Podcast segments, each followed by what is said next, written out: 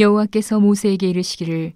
내가 이제 한 가지 재앙을 바로와 애굽에 내린 후에야 그가 너희를 여기서 보낼지라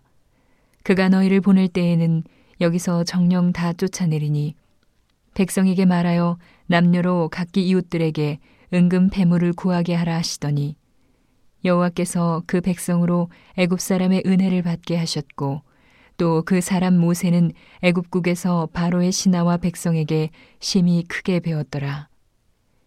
모세가 바로에게 이르되 여호와께서 이같이 말씀하시기를 밤중에 내가 애굽 가운데로 들어가리니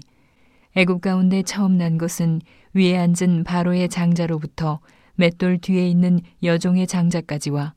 모든 생축에 처음 난 것이 죽을지라. 애굽 전국에 전무후무한 큰 곡성이 있으리라.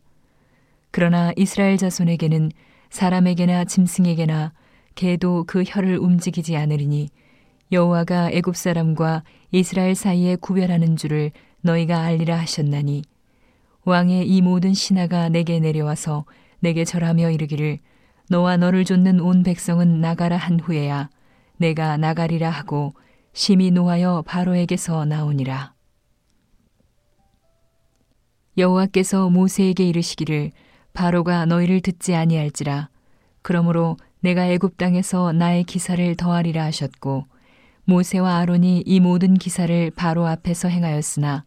여호와께서 바로의 마음을 강팍해 하셨으므로 그가 이스라엘 자손을 그 나라에서 보내지 아니하였더라.